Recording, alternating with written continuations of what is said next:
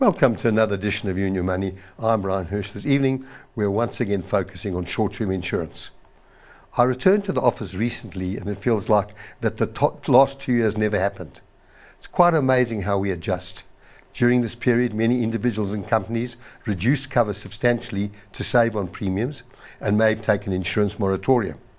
Now that it appears that everyone seems normal, what advice, Craig, would you dispense about people now? Because they've gone back to work, we're driving more, we're, we're driving a lot more with our cars. You know, maybe we cut back on some of the insurances. You know, loss of profits. Companies maybe didn't have the stock. What's happening? So, Brian, it sounds pretty obvious, but the first thing is to make sure that the covers that you reduced during the time uh, of lockdowns and times where you were trying to save is to reinstate those covers. And obviously, you know, time has moved on, and it's very important to insure at replacement value under the house owners and householders section of your policy. And if you reduce your cover from comprehensive to third party fire and theft on the motor vehicle section of the policy, obviously reinstating it back to comprehensive. More cars on the road, and unfortunately results in more accidents. Okay, Craig, I owe you an apology. I've got so many emails that I thought I better get to these emails quickly because I often get complaints after the show. You never got to my email, you never took my call, uh, you know, you didn't answer the questions. Let me welcome you to our viewers. I've got Craig Poger from the Poger Group, and good to have you with me, Craig. I mean, good to be I think you said to me this is the 80th time that you're doing the show with me. Absolutely. Because I hope you learned something on the show. Craig, taking this one step further, and with clients now re- reducing premiums, having pre- premiums increased? I mean, what has happened to policies? And, you know, if someone says, I still want to save money, what's your view on taking high excesses? So, Brian, yeah, I mean, the market's hardened, insurance rates are definitely increasing. This is driven by uh, more increases in power surge claims. Weather related uh, claims have also increased. And obviously, as mentioned, with everybody going back to work now, you're having more accidents on the road. So our view is very, you know, is, one of catastrophe, insuring for catastrophe. And what do we mean by that? Making sure your house owners and your householders is correctly covered. Very often people insure items under the aura section of the policy, which is the expensive part of the policy, for items they no longer own or no items that they no longer have. And if they do have jewellery items, we always encourage them to move them into the safety deposit box where the rate is reduced considerably. Craig, when you talk considerably, it's substantial. Substantial. I mean, it's what, what a, an eighth, a tenth, of a sixth, what, what, what do you estimate? Absolutely, yeah, and that view correct substantial saving, obviously it's very important to make sure that, again, and the items that you have specified, jewellery, cell phones, laptops, and just make sure that you're ensuring that the correct values, because very often these items have reduced and other items have increased. So just make sure that you're paying the correct premium under those sections of cover. With regarding voluntary excesses, again, just consult your, your broker and just see if that insurer incentivizes you to increase the excess. Very often the discount is minimal and we don't suggest it. And very often there is a substantial saving, but let, let, your, let, let your broker get you a quote to see if there's, there is a saving on the table if you increase your excesses. Craig, at the incidence of, of water damage, of you know storm damage, I mean, we really haven't had a summer. I mean, I, I can't ever remember the only the only the only individuals in the world, if you can call them individuals, are having a wonderful time, are ducks. But other than that, we've had the most enormous amount of storms. Has, has, have you found a lot of claims increasing in that area? Definitely. I mean, we just don't have to look too far back over the weekend. There was a substantial, uh, you know, claims obviously over the weekend. And very important, Brian, is just to adhere to the terms and conditions of your policy. And what do we mean by that? Is just to make sure that your roof is well maintained, that you have considerable waterproofing and you get companies, professional companies, to have a look at it and make sure that you've ticked all the correct boxes in, and, and, made sure that you're actually mitigating against this because obviously, um, you know, the insurance companies don't pay for wear and tear or any maintenance related claims. So one needs to take caution and actually make sure with all the storms and the related claims that we're having, the re- weather related claims, that you're doing everything that you can to maintain your house. So you say get on your roofs and have a look. M- make sure the leaves are all gone and that the gutters are clear and that type of thing. Absolutely, Brian. Yeah. One of the discussions I had with um, short-term ombudsman, who was on my show a few months ago, that if you fail to pay premiums, I mean, they can repudiate the claims. Uh, now, I understand that you know there may, there may be very re- many reasons why premiums aren't being paid, but and, and also insurance companies normally give you a grace period But what, what is happening in that? I mean, you know, consumers are struggling. Um, I think consumers are going to be under a lot more pressure with interest rates rising because most working South Africans have debt, whether it be house um, on your bond or motor car. And now with new interest rates rising, that part of their uh, take-home pay is going to be used up. So premium, I mean, people so, are, Brian, are, you finding debit orders not operating and that type of thing? So, Brian, yes, debit orders are, are we do having a higher number of unpaid debit orders, but the insurance companies, in the event of a claim, would look at their client's history in, ter- in terms of how many unpaids they've had. You know, very often the insurance companies have systems today that if you do have a, a failed debit order, they can res- resubmit their debit order very soon thereafter. Alternatively, some insurance companies double debit following the first unpaid. But in the event of a claim and there's an unpaid premium, very often insurance companies will just put a hold on the claim, and when the premium is, is paid and met, then they'll, they'll, they'll obviously fulfill the obligation in terms of the claim. So, again, it's very important that you consult your broker. Let your broker know that this is what's going to happen so we can proactively go to the underwriters and advise them accordingly about the circumstances around the unpaid premium. I must apologise to viewers. Um, we're not taking calls this evening. We will stay t- take calls from next week. Craig, I'm going to get straight to the emails. First email from, from Avril in Newlands. She says, What cover falls under a general insurance policy? Would that be relating to personal insurance?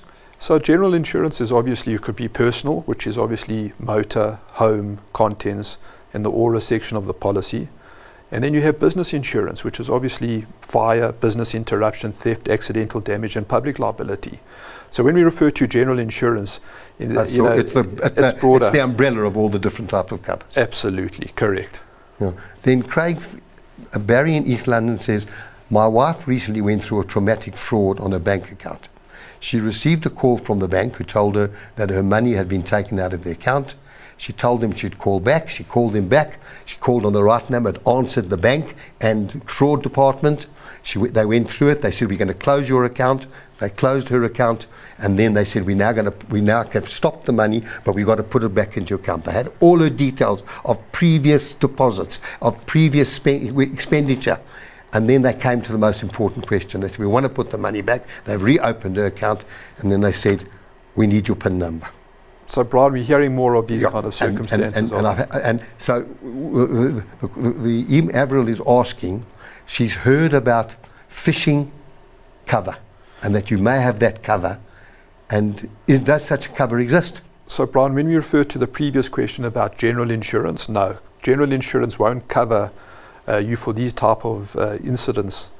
So, one would suggest that we look at cyber liability cyber liabilities available for individuals as well as for, for businesses. And it's very often talked about now, you know, the circumstances around cybercrime and what's involved and how we do it to mitigate. And very often in these scenarios, cyber liabilities policies offer relief, depending obviously on the circumstances.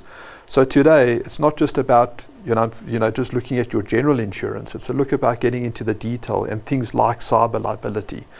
And again, there are, indep- there are insurers out there that are offering both individual cyber liability protection and commercial. And uh, one would definitely need to have a look at it and, and, and get your broker to, to get a quote for you. She was indicating that, is, that the householder's policy would cover for that, is that so, automatically? So, under the personal liability section, there's very minimal cover, Brian. And often, depending on the type of policy you have, limits range between two and a half to five thousand rand, but that's more credit card fraud. Um, it's not the it's not the advanced cyber crime that we're referring in today's terms, and also the cyber liability has a lot of wider and more extensions than the actual general insurance policy that one has. So one would need to see exactly your, your risk, your appetite for risk, and work out exactly how much cover you need and uh, because remember, cyber liability and the limits that you pick, you can't say, well, is it the replacement value of your home or your contents? So you need to engage with a professional and understand what is your appetite for premium and what is your appetite to actually take on how much cover you want to take on in terms yeah. of that. I mean, most people listening tonight and viewing the program would say, well, I'll never get caught. I'd never give my PIN number. But she explained to me they were so convincing that in the end, when they said they're going to put the money back in the account, but madam, we've closed your account to protect you. We're going to put it back. And they had all her details, ID, everything. And then the last question was, and money disappeared. So yeah, Brian, as I said, it's cyber liability. It's become very advanced, and again, it's very technical and very specific, subject to underwriting with with most insurance covers. And uh, again, we suggest that one looks at this very seriously. And what would that cover when you say cyber? Would it cover something, an incident like that? What, So- how, would- what would it cover in, in, a, in, a, in, a, in a business? It depends on the policy. In terms of a business, very often it's, it's, it's in the cyber world. So one would need to hack into a system. Ransomware, as an example, would be covered. Um, a- again, if, if servers are, are hacked and one can't operate their business as a result of their server being compromised by cyber, uh, by cyber crime, a lot of these policies offer relief in terms of times, time going down. And what's also important is you're dealing with professionals that how to manage these kind of scenarios and actually deal with it rather sooner than later. Because with cyber, you only get your, your you only start dealing with a claim once it's happened or once it's happening. You can't deal with it pre. You can obviously re-underwrite and make sure that you have all the protection and firewalls. But the, once the incident occurs, then you have to manage it and see and minimize your loss to the business. Craig, are you recommending to clients they take this cover?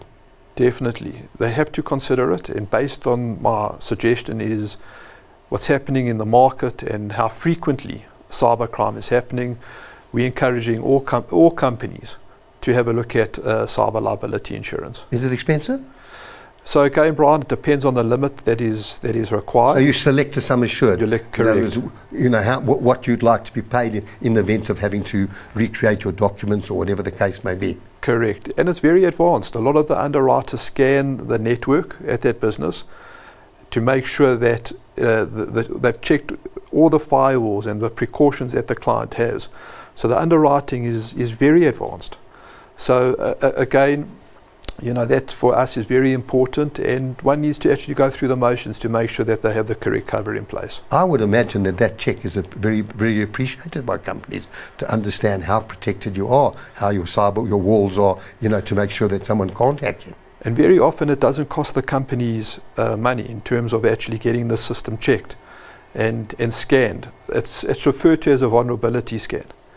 And uh, very often the underwriter engages with the client and says, well, we'll do this as, as, as an underwriting check, but more importantly, to benefit you in terms of cyber protection. And Craig, would that cover if you've got a cell phone, you've got information on your cell phone, your cell phone is stolen, or would that, ex- would that be excluded?